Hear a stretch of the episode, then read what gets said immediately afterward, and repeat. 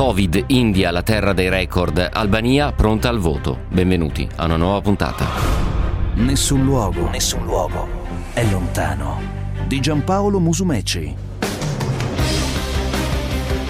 Under the electoral code, the Albanians registered as permanent residents outside the country have a right to vote in a parliamentary election. But the problem is there is no system in place for them to do that. New daily cases have now topped 200,000 for a week straight. That's from India's health ministry. Ladies and gentlemen, may the wind be always at your back. Buona giornata, ben ritrovati, gentili ascoltatrici, gentili ascoltatori. Questo è Nessun Luogo è Lontano. Preparatevi a un nuovo viaggio. Con me per farlo ci sono Antonio Talia, Valentina Ternullo, Andrea Macchioni e in regia Valeria Bernardi. Un viaggio che ci porterà in, eh, in, due paesi molto distanti e molto diversi. Da un lato andremo in India per eh, darvi conto di quelli che sono numeri record per il quasi continente indiano. Poi parleremo di Albania perché domenica si vota, elezione molto molto importante, un paese molto distante dai riflettori, benché vicinissimo dal punto di vista geografico e anche storico. Proveremo a capire l'importanza e la rilevanza della tornata elettorale di domenica. E per i commenti e le domande il 349 238 6666, vi leggiamo anche su Facebook, la pagina è Nessun Luogo Lontano trattino Radio 24, siamo su Twitter Nessun Luogo 24, ovvero Jumpaz. Puntata quindi tra India e Albania, che affronteremo però non prima di aver sfogliato i nostri dossier. Il primo per darvi conto di quello che è stata almeno una parte della puntata di ieri, con gli arresti e i fermi in Russia durante le proteste di, di sostegno all'oppositore russo in carcere Alexei Navalny. Sarebbero almeno 1786 le persone fermate, a riportarlo è l'ONG of the Info sul suo sito web. Secondo l'organizzazione 806 fermi sono venuti a San Pietroburgo, 119 a Ufa, 68 a Kazan eh, fermi in 97 città di tutta la federazione. Nel frattempo il portavoce del Cremlino Dmitry Peskov ha detto che il presidente russo Vladimir Putin risponderà alla proposta del suo omologo ucraino Volodymyr Zelensky di incontrarsi nel Donbass se lo riterrà necessario. Contemporaneamente però Mosca ha deciso di ritirare le sue truppe. Il Ministero della Difesa russo, per bocca di Sergei Shoigu, ha annunciato nel corso della sua visita in Crimea la decisione di mettere fine alle attività di verifica nei distretti militari del sud e dell'occidente. E peraltro, dopo che eh, le esercitazioni ai comandanti è stato dato il compito di pianificare e cominciare il ritorno alle basi il 23 aprile. Sapete che quell'ammassamento di truppe eh, aveva destato parecchia preoccupazione anche in sede NATO in sede europea. Nel frattempo intenso lavorio diplomatico anche di Alexander Lukashenko che è arrivato a Mosca, è il presidente della Bielorussia, per una visita di lavoro e un incontro con lo stesso Putin. Si dovrebbero discutere le relazioni russo-bielorusse soprattutto concentrandosi su commercio e cooperazione economica, oltre che naturalmente alla lotta contro la pandemia da coronavirus. E poi in Pakistan perché di almeno 5 morti e 11 feriti il bilancio di un'esplosione nell'area di parcheggio di un hotel a Quetta, il capoluogo del Baluchistan. Siamo nel sud-ovest del paese. L'attentato è stato rivendicato dopo qualche ora dallo scoppio dal Tehrik-i-Taliban Pakistan, un gruppo armato terroristico che sostanzialmente è un'organizzazione ombrello per varie gruppi minori che si rifanno ai talebani afghani che risiedono proprio lungo il confine tra i due eh, paesi. L'esplosione è stata provocata da un'autobomba che ha raggiunto il parcheggio dell'hotel di lusso Serena e, particolare degno di nota, non è poi tanto particolare, alloggiava l'ambasciatore cinese Nong Rong. La delegazione diplomatica però in quel momento non si trovava nell'albergo. Pechino si è fatta sentire immediatamente condannando con forza l'atto terroristico. Ancora è presto per sapere se davvero la delegazione cinese fosse il bersaglio di questo attacco terroristico, perché peraltro molte delle vittime dei feriti sono sciiti della comunità azara che da tempo è bersaglio proprio dei gruppi eh, talebani eh, che sono sunniti e sono estremisti. Negli ultimi cinque anni sono più di 500 le vittime dell'odio settario nei confronti degli Hazara, che chiedono peraltro al governo di Islamabad con forza maggiore eh, protezione. Tra le vittime dell'esplosione di oggi c'era proprio anche un paramilitare che era deputato alla protezione di questa comunità, ma evidentemente qualcosa è andato storto nel momento proprio dei controlli e dell'ingresso nell'hotel. E poi andiamo negli Stati Uniti, ma in realtà per parlare di Armenia, perché Joe Biden dovrebbe riconoscere formalmente il massacro degli armeni da parte dell'impero ottomano durante la Prima Guerra Mondiale come atto di genocidio. È una scelta politica che sicuramente, se avverrà, farà infuriare e non poco eh, Ankara, andando probabilmente a rendere ancora più tesi i rapporti tra Ankara e Washington. Fonti molto vicine al presidente hanno infatti dichiarato che è probabile che la parola genocidio verrà usata da Biden come parte di un discorso il prossimo 24 aprile durante le commemorazioni annuali per le vittime in tutto il mondo. Anche se, in omaggio alla Realpolitik, qualche analista sta sussurrando che forse Biden potrebbe all'ultimo momento cancellare la parola genocidio. Questa potrebbe essere anche una tattica dell'ultimo momento, far trapelare parti del discorso, in particolare una parola così pesante e importante come questa, valutare le reazioni e poi capire se tirare dritto oppure rimangiarsi la parola. Fra i motivi di malcontento tra Washington e Ankara, su tutti, tra gli altri, c'è la famigerata vendita dei sistemi missilistici S-400 di fabbricazione russa che sono sostanzialmente eh, sistemi missilistici antitetici alla Nato, all'Alleanza Atlantica. Voi l'avete sentito anche dal GR, si è aperto in videoconferenza il vertice sul clima, il Leader Summit on Climate, fortemente voluto da Joe Biden, vero punto d'incontro forse con la Cina di, di Xi Jinping, un Joe Biden che ha promesso il taglio delle emissioni degli USA fra il 50 e il 52% entro il 2030 e proprio nel giorno in cui i giornali riportano che l'Unione Europea ha raggiunto l'accordo invece per una legge sul cambiamento climatico ehm, che prevederebbe il raggiungimento della neutralità entro il 2050 e il taglio di almeno il 55% delle emissioni entro il 2030.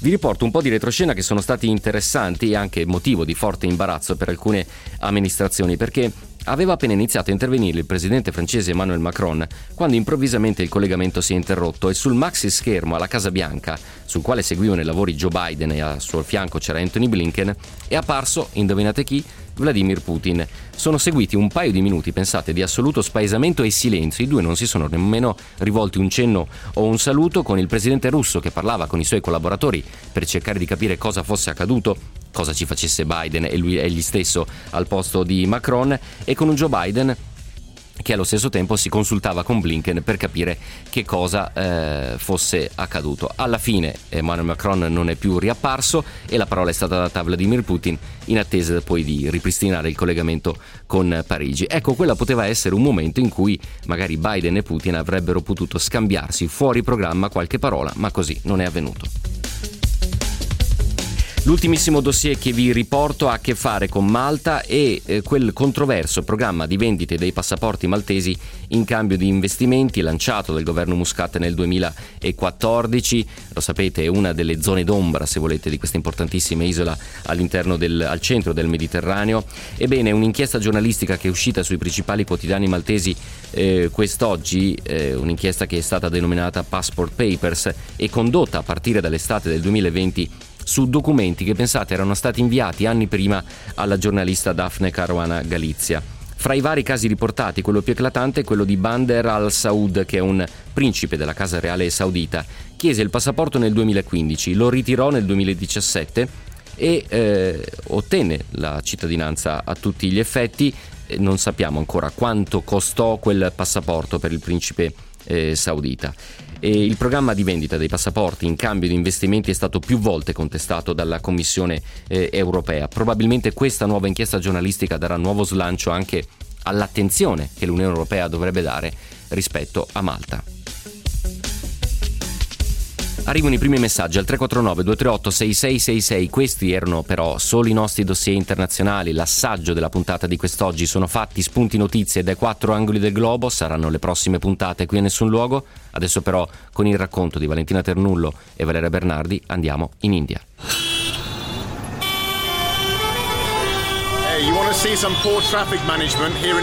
Volete vedere com'è il traffico qui in India?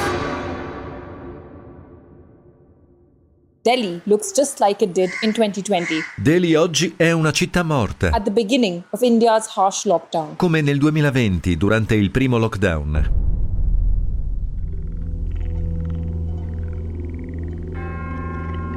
Country logged nearly 300,000 new cases of the virus in the last 24 hours. Ci sono stati circa 300.000 nuovi casi di coronavirus nelle ultime 24 ore. The uncertainty is s- such that many people are camping out in front of hospitals where their loved ones are being treated. Abbiamo avuto notizia di persone accampate fuori dagli ospedali in attesa di ricevere cure.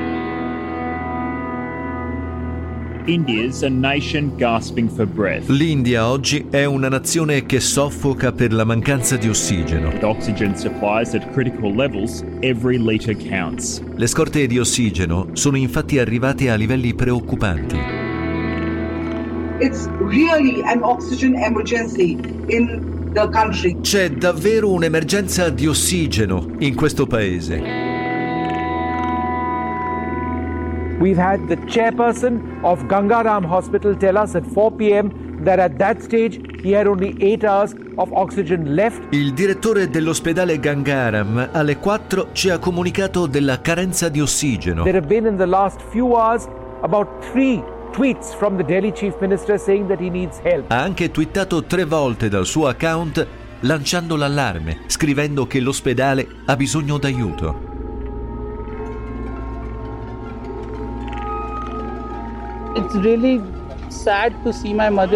È molto triste vedere mia madre andarsene. because she was just 59 and she recently retired and Era appena andata in pensione.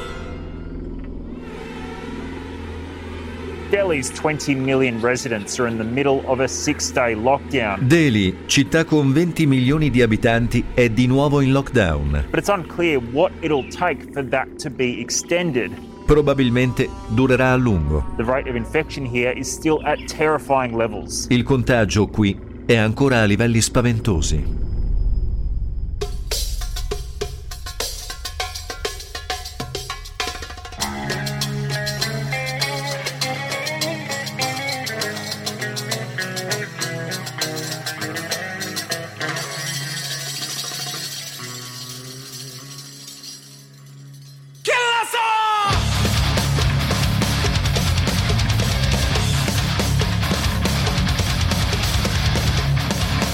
Il racconto di Valeria Bernardi e Valentina Ternullo ci restituisce quasi come fosse uno schiaffone in volto a tutti gli effetti quello che sono dei record assolutamente negativi. Li registra nelle ultime 24 ore l'India, 315.000 nuove infezioni da Covid-19 nel giro di sole 24 ore. A livello assoluto questi numeri non dicono molto, a livello assoluto considerando la popolazione indiana, 1,35 miliardi di abitanti, in effetti non dovrebbero nemmeno far preoccupare tanto, ma c'è un problema che il numero dei positivi, ma anche dei morti, lo scopriremo tra pochissimo, è assolutamente sottostimato. Eppure pochi mesi fa la stampa parlava di bassi tassi di infezione in India, facendo riferimento addirittura a una possibile immunità di gregge che sarebbe stata raggiunta nell'importante eh, paese e poi in poche settimane la situazione si è ribaltata. Che cosa è accaduto? Lo ha chiesto Andrea Macchioni a Vedika Inamaddar, ricercatrice di Police Project, che sta analizzando e documentando l'operato del governo indiano rispetto alla pandemia. Sentite la sua voce.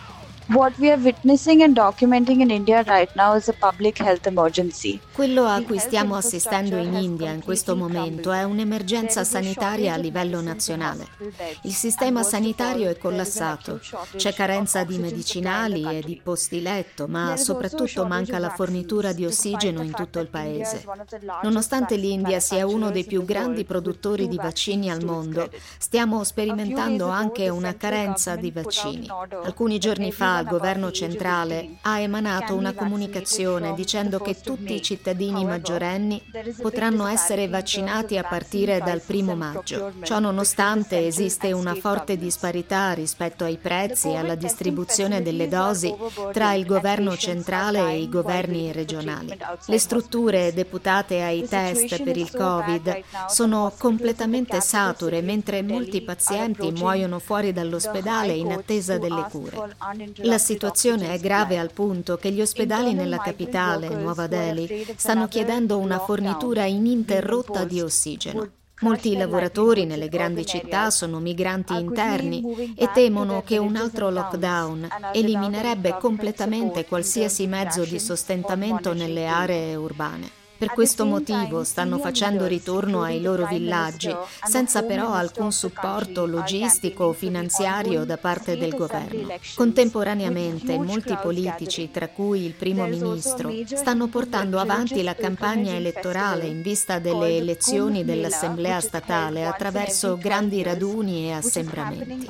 Inoltre, questo mese è in atto un importante festival indù chiamato Kumbh Mela, che viene celebrato ogni 12 anni a cui partecipano milioni di persone. In una situazione del genere dove le persone sono incapaci di fare affidamento sul governo, Twitter e i social media sono diventati i principali canali di supporto dove i cittadini chiedono aiuto per far fronte alla pandemia e aiutarsi a vicenda. Questa è l'attuale situazione in India. Twitter and social media have become the COVID helpline where helpless citizens are asking for help and providing support to each other. This is the situation in India right now. Questa è la situazione in India e questa era la voce di Vedika Inamdar, ricercatrice di Polis Project, un progetto molto interessante. Spesso ospitiamo la sua fondatrice, la sua direttrice Francesca Recchia. Unisce in qualche modo l'anima giornalistica ma anche quella accademica per raccontare, per esempio, quello che sta accadendo in India, cosa che fa da anni e lo fa bene Rita Cenni, giornalista corrispondente dell'ANSA da Nuova, De- Nuova Delhi. Rita, buongiorno e benvenuta a Nessun Luogo Lontano. Buongiorno, buongiorno, a tutti voi e agli ascoltatori. Rita, che cosa è accaduto nelle ultime settimane? A un certo punto si sussurrava immunità di gregge e poi invece il bubbone è esploso, come direbbe qualcuno in maniera prosaica. Non si monitora abbastanza il fenomeno oppure questi raduni in concomitanza, quelli religiosi e quelli politici, hanno in qualche modo accelerato la ripresa di questa seconda ondata? Eh, direi assolutamente entrambe le cose, cioè è difficile aggiungere ancora qualche altro elemento a quello che avete già raccontato con molti dettagli, ma la situazione è questa. E quello che è successo è che quando si parlava di immunità di gregge, eravamo ai primi di febbraio, si erano evidentemente eh, sopravvalutati alcuni elementi e sottovalutati altri. Una indagine aveva dimostrato che in pratica proprio nella capitale Delhi uno su cinque degli abitanti poteva essere stato contagiato anche se poi dai test non risultava. Quindi un grande errore di valutazione. L'India si è crogiolata all'inizio dell'anno eh, nel ruolo di eh, fornitore dei vaccini a tutto il mondo. Modi si vantava, il Premier, il Premier Modi si vantava di avere donato vaccini sì. attraverso sia questa grande organizzazione mondiale per fornire i vaccini in modo gratuito ai paesi più poveri delle Nazioni Unite e ehm, all'inizio appunto i vaccini sono stati distribuiti e donati, in parte venduti, in parte donati. Quindi oggi il Paese, che pure ha lanciato una campagna di vaccinazione di massa molto intensa, si ritrova con meno vaccini di quelli che sarebbero necessari. C'è stata proprio la necessità di una inversione di rotta perché sui vaccini a un certo punto il governo indiano ha dovuto dire basta, non li esportiamo più sì. non possiamo trasportarli e dobbiamo aumentare la produzione. Questo è stato un problema.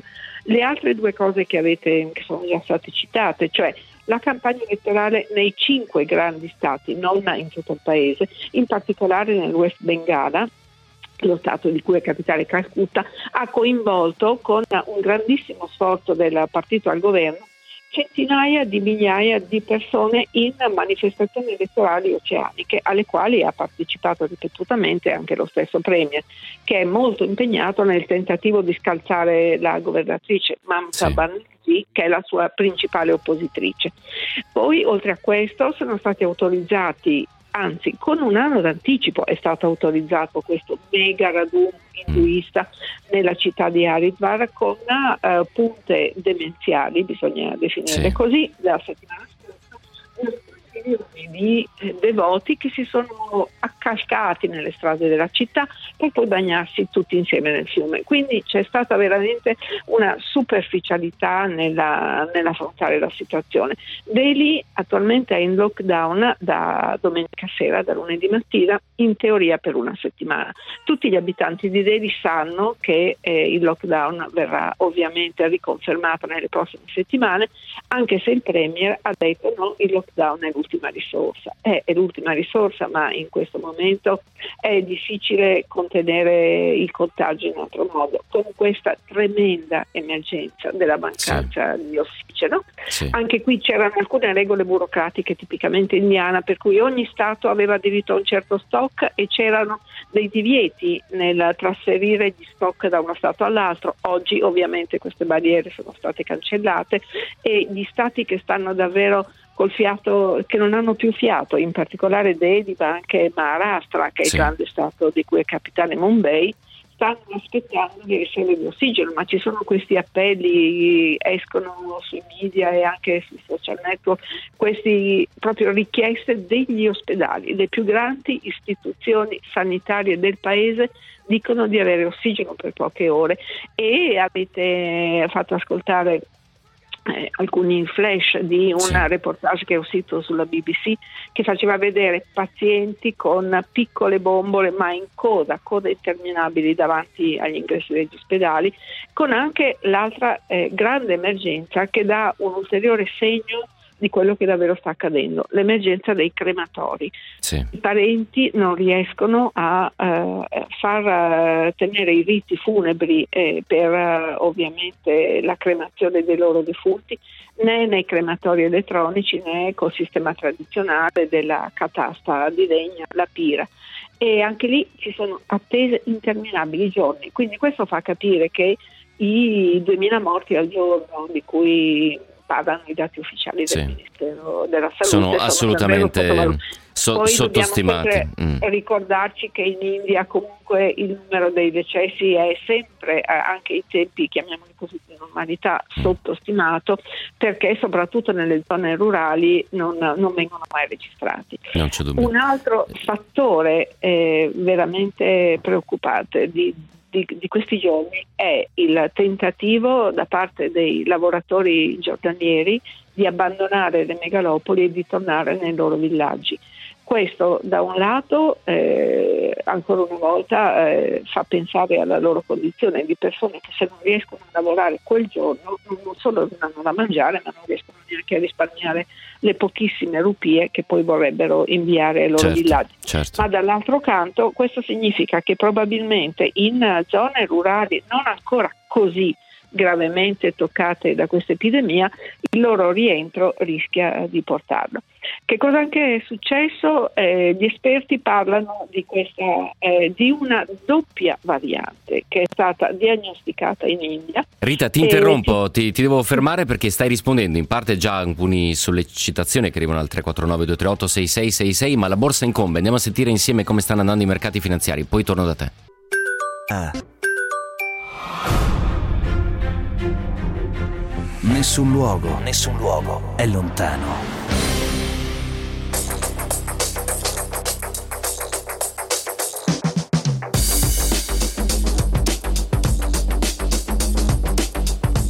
L'emergenza Covid in India, gentili ascoltatrici e ascoltatori, benché le statistiche ufficiali sottostimino eh, il fenomeno, in realtà già 315.000 nuove infezioni nelle ultime 24 ore stanno destando l'attenzione di tutti i media internazionali che raccontano la nuova crisi indiana. Lo sta facendo con noi Rita Cenni, corrispondente dell'ANSA da Nuova Delhi, alla quale faccio l'ultima domanda che forse è il nodo nevralgico perché alcuni ascoltatori al 349 238 6666 dicono ma attenzione Narendra Modi non ha sottovalutato per ignoranza, c'è sicuramente un disegno politico. Ecco le responsabilità della politica indiana in questa fase così delicata. Rita Cenni.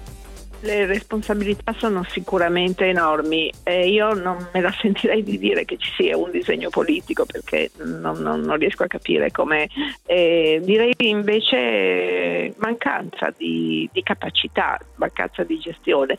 L'India è un, un paese sterminato, lo sappiamo, con i suoi 28 stati. Ci sono um, scambi di deleghe, cioè lo Stato all'inizio si è offerto di gestire l'emergenza Covid, non ha saputo farlo. Adesso Modi sta cercando di scaricare molte responsabilità sugli stati locali, ad esempio dicendo che la campagna vaccinale deve essere a carico dei singoli stati E sì, eh, certamente gli indiani si trovano in questo momento comunque di fronte alla totale incapacità dello Stato nell'affrontare questa drammatica emergenza. Si sentono abbandonati, questo è, è chiaro. E questa è la drammatica fotografia che ci restituisce Rita Cenni, corrispondente dell'ANSA da Nuova Delhi, che ringrazio tantissimo per essere stata con noi. Grazie a voi e grazie per l'attenzione che portate all'India.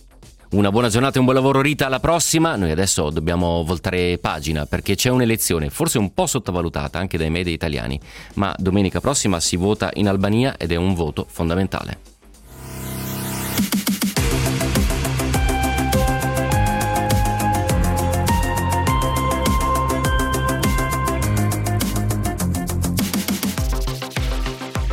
Sostanzialmente i cittadini albanesi il 25 aprile dovranno decidere se confermare per un terzo mandato i socialisti del premier di Rama o riportare al potere i democratici di Lulzim Basha. La pandemia e le poche alternative di voto stanno però rischiando di far crollare quella che è la fiducia verso il voto e di conseguenza anche addirittura la possibile affluenza alle urne di domenica prossima. Ma perché volgere l'occhio eh, al di là dell'Adriatico? Perché raccontare questo appuntamento elettorale in Albania? Beh, eh, abbiamo riassunto a modo nostro, al solito in 90 secondi, quelli che sono i motivi di interesse. Lo ha fatto Antonio Talia, sentite.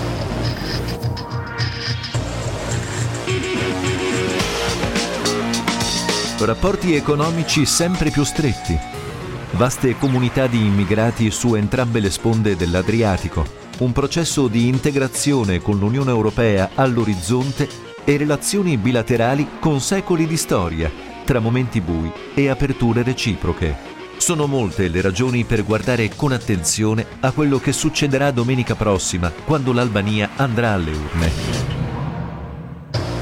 Gli scambi, prima di tutto. L'Italia è il primo partner commerciale dell'Albania.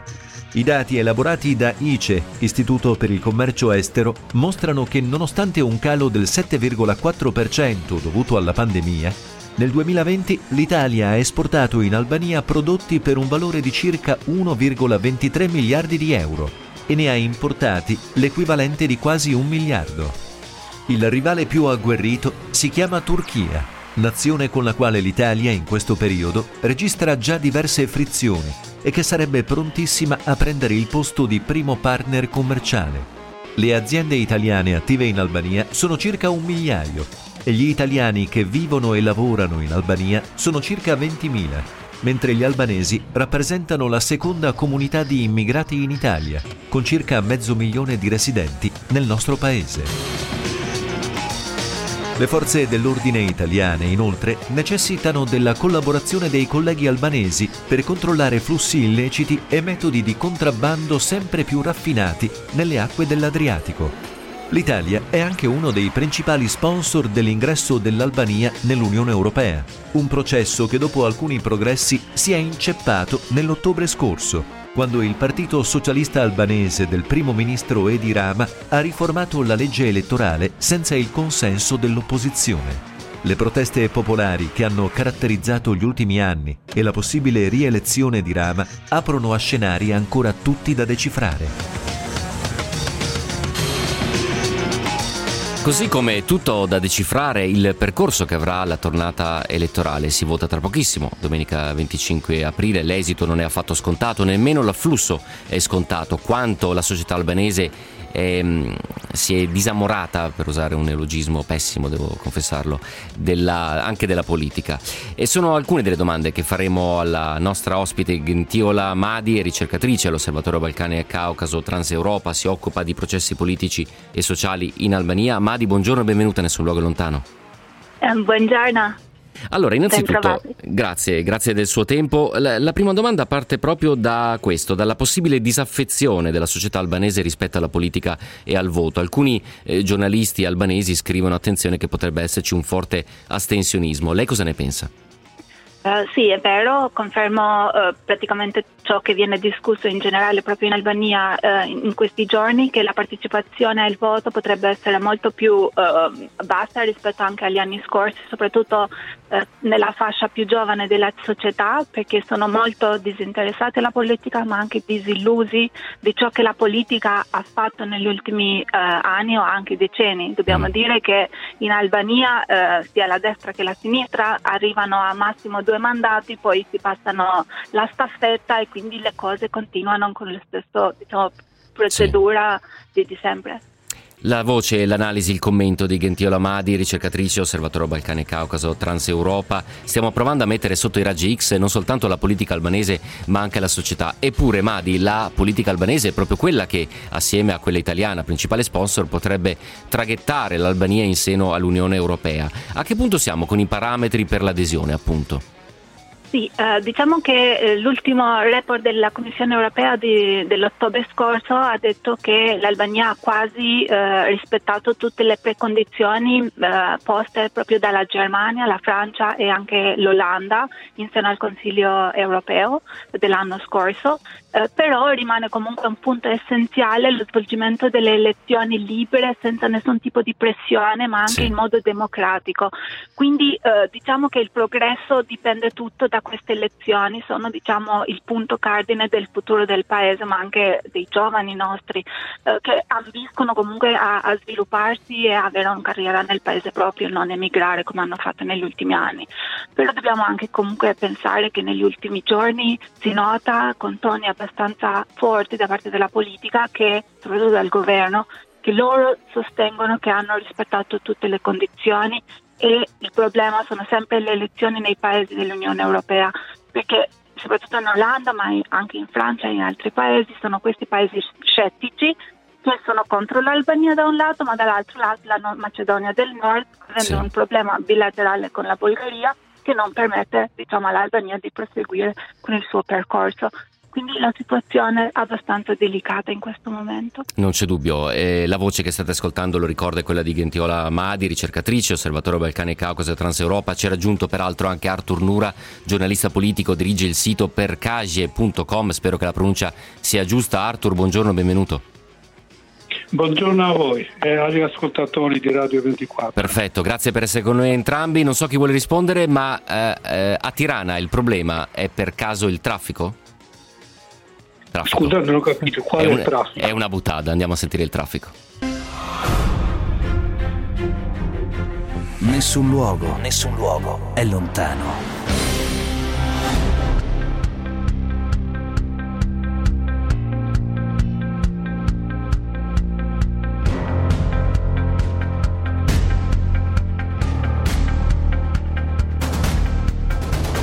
L'ultima pagina di Nessun Luogo Lontano, gentili ascoltatrici e ascoltatori, questa, quest'ultima tappa del nostro viaggio stiamo cercando di raccontarvi, analizzare quella che è la mh, campagna elettorale che ormai è agli sgoccioli per le elezioni eh, politiche di domenica 25 aprile in Albania. Con noi ci sono Gentiola Madi, osservatorio Balcani e Caucaso Transeuropa, Artur Nura, giornalista, dirige il sito percasie.com, eh, al di là della mia eh, pessima battuta sul traffico di Tirana, invece eh, Artur Nura, eh, la campagna ha vissuto momenti di notevole tensione, soprattutto dopo gli incidenti di ieri a Elbasan.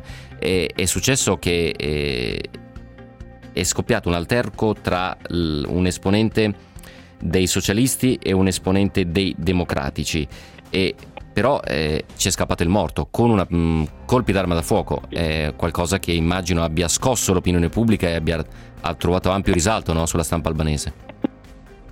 Certamente la situazione non è che è scoppiata ieri, è stata attesa e queste, questa campagna elettorale è stata diciamo con toni molto forti, con accuse e controaccuse e sembra che una battaglia diciamo politica dal punto di vista metaforico per morte sì. o vita poiché sia per Premier di Rama sia per i leader dell'opposizione se fanno fanno perdere questa elezione sicuramente dovranno fare i conti con la loro carriera mm. e questo fa spingere in direzione forse se possiamo definire così sbagliate. La situazione di Elbasan, ma non soltanto quella in cui è venuto fuori un morto, Prima c'è stata un'altra situazione tesa con sparatoria a cavallo. Mm. Ieri sera c'è stata un'altra sparatoria vicino ad un, una sede del Partito Democratico eh, all'opposizione. Dunque, poi c'è anche la battaglia fra il presidente che è un ex eh, presidente di un, di un, partito politico che lo dirige la sua moglie, Movimento Socialista per l'Integrazione, che oramai anche per lui questa campagna elettorale è una battaglia politica per vita o morte, sicuramente parlando me- metaforicamente. Certo. E bisogna dire che dietro queste, queste cronache nere che hanno a che fare con la campagna elettorale ci sono questi tizi che vengono definiti i forti del quartiere, mm. che vanno sempre vicino al potere e sembra che vanno a convenire con il potere perché almeno quello che oramai è morto e bisogna fare le condoglianze alla famiglia, prima è stato dirigente del, del Movimento Socialista per l'Integrazione, sì. poi è stato componente importante di un altro partito per integrazione, giustizia e unità nella stessa città. Sì, stiamo parlando, stiamo parlando Arthur, ti interrompo. del Partito Socialista. Sì, di Pierin Ciuvani, spero di pronunciare correttamente peraltro il suo nome in quel momento era impegnato nella campagna proprio eh, per i socialisti. Tra pochissimo torno da te Arthur per cercare ancora meglio di mettere a fuoco le dinamiche politiche ma anche di cronaca eh, albanesi. Fatemi però tornare da Gentile Amadi, osservatorio Balcani e Caucaso, eh, Transeuropa. Ehm, il problema della politica, la disaffezione verso la politica dipende anche dai presunti, almeno in alcuni casi anche conclamati, alti tassi di corruzione. Si lavora sempre per il proprio orticello, è un po' questo una, un filo rosso che lega molti dei politici albanesi o mi sbaglio? Sì, eh, direi proprio di sì, nel senso che um, noi abbiamo visto eclatanti esempi di corruzione sia da parte del, dell'opposizione del, del, Partito Democratico quando, quando, era al governo per, mm. per, otto anni, sia adesso nel caso del, um, del, Partito Socialista. Inizialmente si sperava che la riforma della giustizia fortemente promossa e, e, e supportata finanziariamente dagli Stati Uniti ma anche dall'Unione Europea avrebbe portato alla lotta alla corruzione, perché servono ovviamente le istituzioni giudiziarie che certo. permettano. Certo. E però dall'altro lato dobbiamo comunque vedere che eh, i casi di corruzione in un modo o nell'altro hanno dei, degli interessi fortemente connessi con la politica e con chi ci sta al governo, quindi vengono in un modo o nell'altro favoreggiati certi comportamenti. E qui menzionerei proprio eh, la, eh, l'elezione del 2017 dove proprio è stato il, il tabloid tedesco Bill che ha denunciato due dossier dove la corruzione e eh, la compravendita dei voti è stata notata. Sì. Poi c'è il caso attuale che si è parlato nei giorni scorsi in Albania dove c'è un, diciamo, un esercito di funzionari pubblici piuttosto che militanti del Partito Socialista che vanno a spiare le preferenze eh, dei, degli elettori segnandogli in un database che adesso è diventato pubblico mm. e che viola tutte le norme della privacy dei cittadini, soprattutto i dati sensibili. Non c'è dubbio e quindi non deve stupire il fatto che si è arenato, quantomeno congelato eh, il processo di adesione all'Unione Europea perché appunto alcuni parametri certamente non tornano. Era la voce di Gentiola Amadi. Fatemi Fatemi tornare da Arthur, ma mi dicono che in questo esatto istante, peraltro, è caduta eh, la linea perché tra pochissimo con lui eh, vorremmo capire, visto che Edi Rama viene dato ancora per vincente, che tipo di Almaria vorrà governare per i prossimi eh, quattro anni. Un po' di messaggi al 349 238 6666. Qualcuno chiede se si prevedano ingerenze russe o, o cinesi in questa tornata elettorale. Qualcuno chiede con una certa irriverenza, ma quel contributo può dare l'Albania in seno all'Unione Europea. Allora, mentre cerchiamo di ripristinare la linea con Arthur, torno da Gentiola Amadi per queste due domande. Da un lato, appunto, il timore di ingerenze, ma mi sento di poter dire che più che ingerenze straniere è un gioco eh, tutto al- albanese, no?